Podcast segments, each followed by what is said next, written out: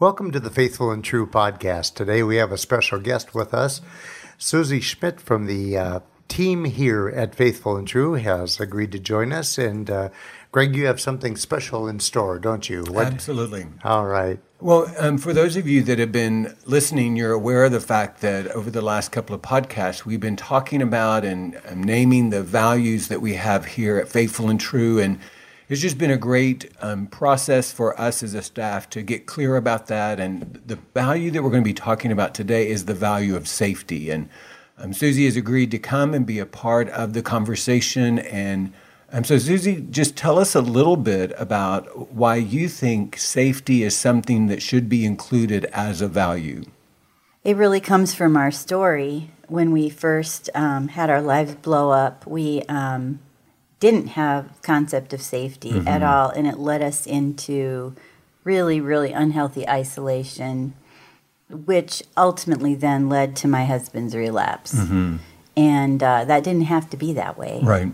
You know, one one of the things that we talk about here is that in order for there to be transformation, um, there must be vulnerability, and in order for there to be vulnerability, there must be a place to be safe um, that safety invites us into that vulnerability. And so, um, part of what we want to do here as an organization is to create a, a space or an environment of safety.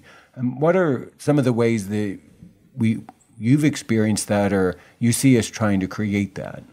Well, I think it starts from the very beginning of experience when a new client calls our office and talks with Randy and Sherry and goes through that intake process, mm. the paperwork, the everything. Um, we're working on safety, and then when we, as therapists, meet our clients, they get to be who they are, where mm. they are. They don't have to be a certain way for us. Mm-hmm. We're we're working on meeting them where they are, and I think that feels incredibly safe. Mm-hmm. We're of course guarding their confidentiality and all those things as well, which is super important mm-hmm. for safety. Well, you mentioned this. Um, uh, Randy is a part of the team that first uh, meets and greets people.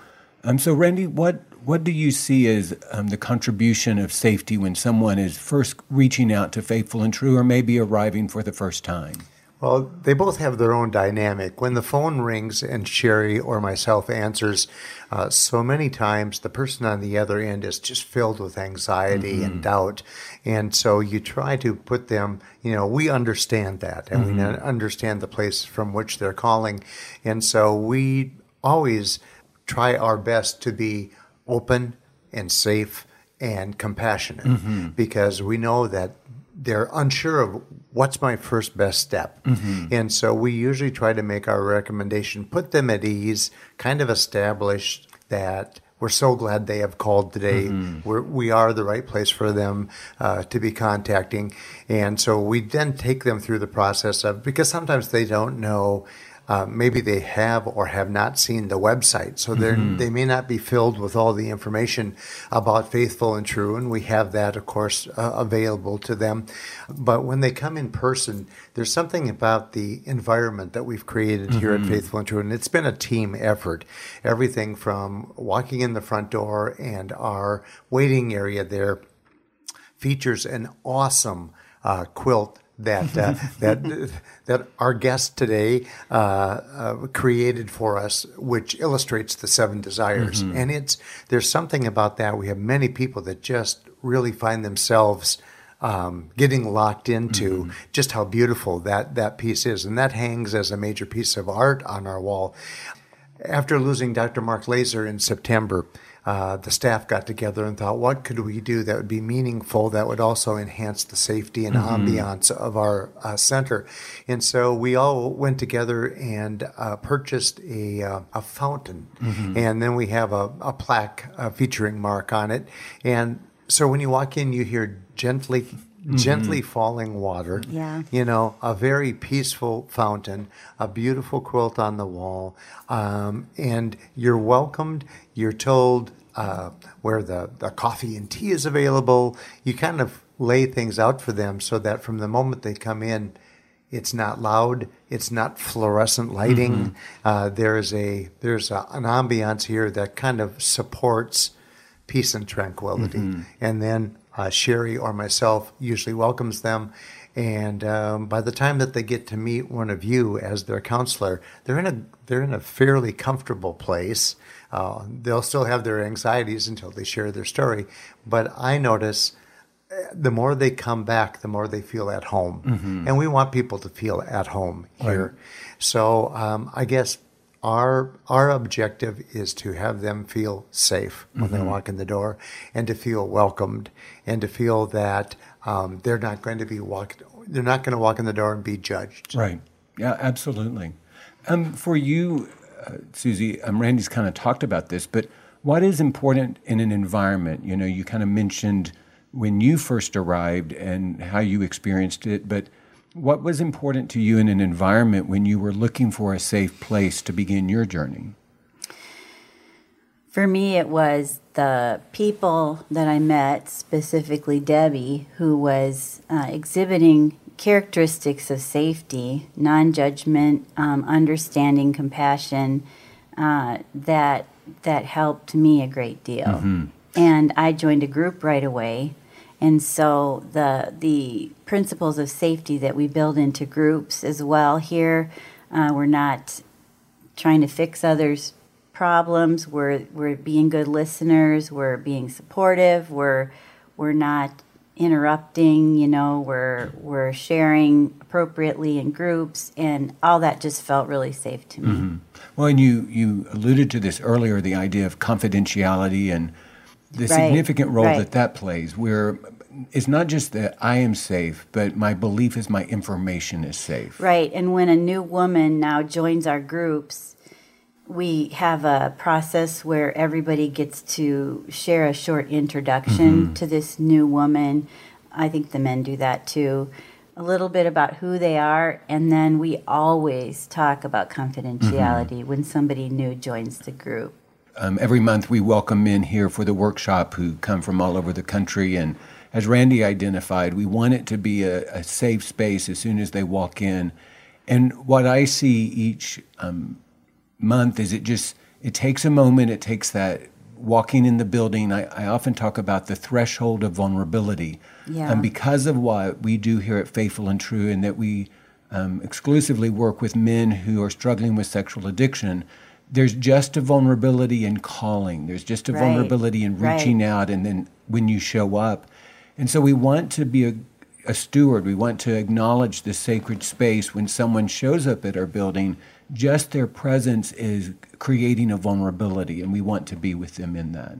I think there's a level of safety I always feel in in the um, conversation and acceptance that they experience with me as a female, mm-hmm. Sherry as another female, that we're not rejecting them, mm-hmm. judging them, that we see them as a person, child of God. Mm-hmm.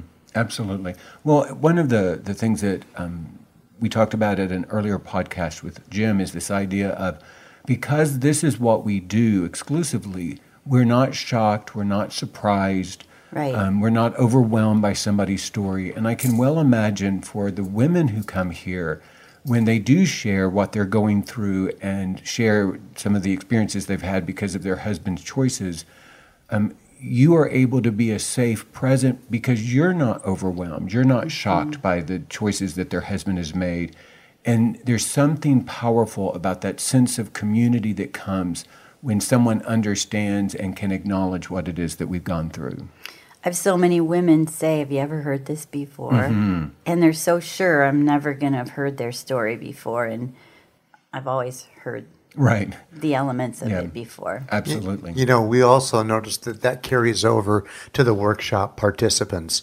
When these men come from across the country and walk in our front door, you know, when they call, there's there there's so much shame and guilt, mm-hmm. and when they walk in, you can almost see it, this anvil on their shoulders carrying that that uh, that shame. And within the first morning after they have met you and you've told your story, and and they hear all of this they walked in with the misconception that they're the only one mm-hmm. that, that has ever done these things. And so uh, they very quickly find out that they are surrounded by men who have walked in their shoes, mm-hmm. and they're being led by men who have not only walked in their shoes, but have experienced a healing journey that's been powerful mm-hmm. and, uh, and very redemptive. Absolutely. So I, I see a, a lightening of the. Um, again, it's part of the environment, but as the workshop goes on, so the, the mood lightens mm-hmm. quite a bit as they uh, start to understand the incredible hope mm-hmm. that you provide with them, that you share with them, that they aren't a worthless and, and uh, undesirable uh, person to be with, to right. know, to love. Mm-hmm. Uh, and so that's always been uh, very powerful to see that, uh, that take place. Mm-hmm. Yeah. I, I would imagine, especially as people come back week after week for the groups, that you feel the energy of community and the the sense of connection and acceptance that that begins to happen over time. Yeah, there's this statement we hear, "Oh, I guess I'm normal," mm-hmm. and people get so much comfort from meeting other people uh, and knowing that they have similar stories and you know, the other thing, women come to group and maybe they think, uh, oh boy, I'm going to come to this group and they're not going to be, they're going to be women who are kind of pathetic that mm-hmm. they're in mm-hmm. this situation. And we get these comments like, wow, here I am sitting in this full circle of beautiful, talented, mm-hmm. responsible, successful women and we're all in this together. Mm-hmm. Absolutely. And you know, we've, we've talked a lot about th- this idea of creating an environment of safety. What's also true is we want to empower people to create their own safety. You know, one of our, our principles here is that um, I cannot create safety for somebody else. I need to learn how to create safety for myself. And I have this image of a safety account where um, through my life, people have either made withdrawals or deposits in my safety account as a child. And so when I become an adult, I either start adulthood with a full account or a zero balance or even a, deficit, a negative account.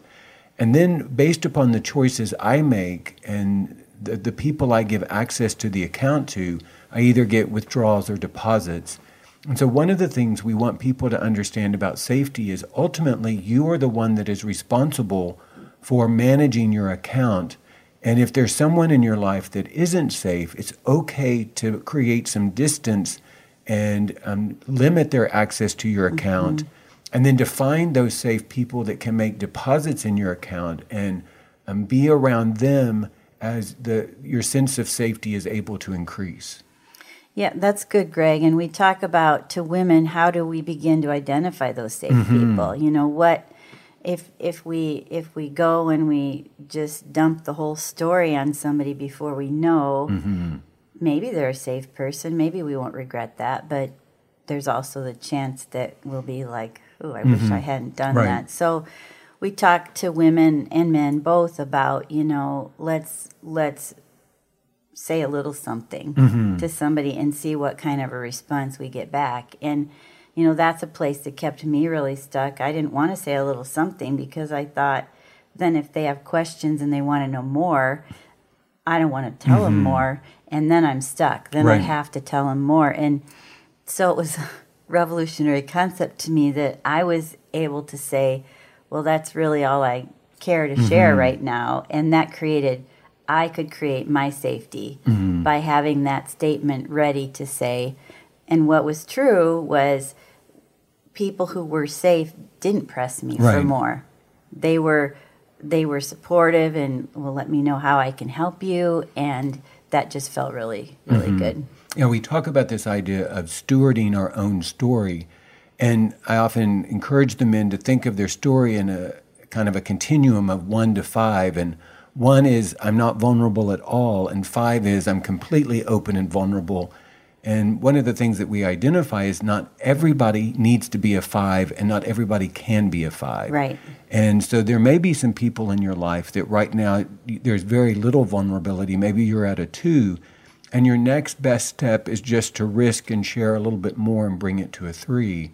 And what you discover is, like you're saying, is that some wisdom and discernment in who who is trustworthy and who can be a good steward of my story when I share it with them. Right. And there's so much potential then for authenticity, congruity. Is that a word? Congruency. Yeah. Um, when we can do that, mm-hmm. because until I was able to say something simply like, I'm in counseling and I'm going through something really tough right now, I had to be, I felt the need to be so careful mm-hmm. about everything I said. And I was really living in a, a place of lying about mm. where I was going for appointments and how I was moving through my day. And it felt really inauthentic, mm-hmm. incongruent. Yeah, there's a difference between being discreet and being secretive. Right. And one of the things that we learn in recovery is discretion is okay. There are some times I need to be discreet and in my information. In that. Yes, yeah. absolutely. And that's not the same as keeping secrets or hiding. Right. And it takes some time for us to figure that out. You know, you kind of mentioned this idea that um, a lot of times the men and the women who come, um, they have shared their story or their sh- story has been shared in ways that wasn't safe and people didn't steward their story well and one of the things that is helpful for us to learn is that um, if we've overshared or if there are people that we included that we discover isn't safe, that even that is survivable and I can be safe right. even if someone knows my story and you know hasn't responded well and has been critical or judgmental or has withdrawn themselves. Even in that I can be safe. Right. And I learn from it mm-hmm. and I adjust my behavior right. and figure out who to talk to next. Absolutely.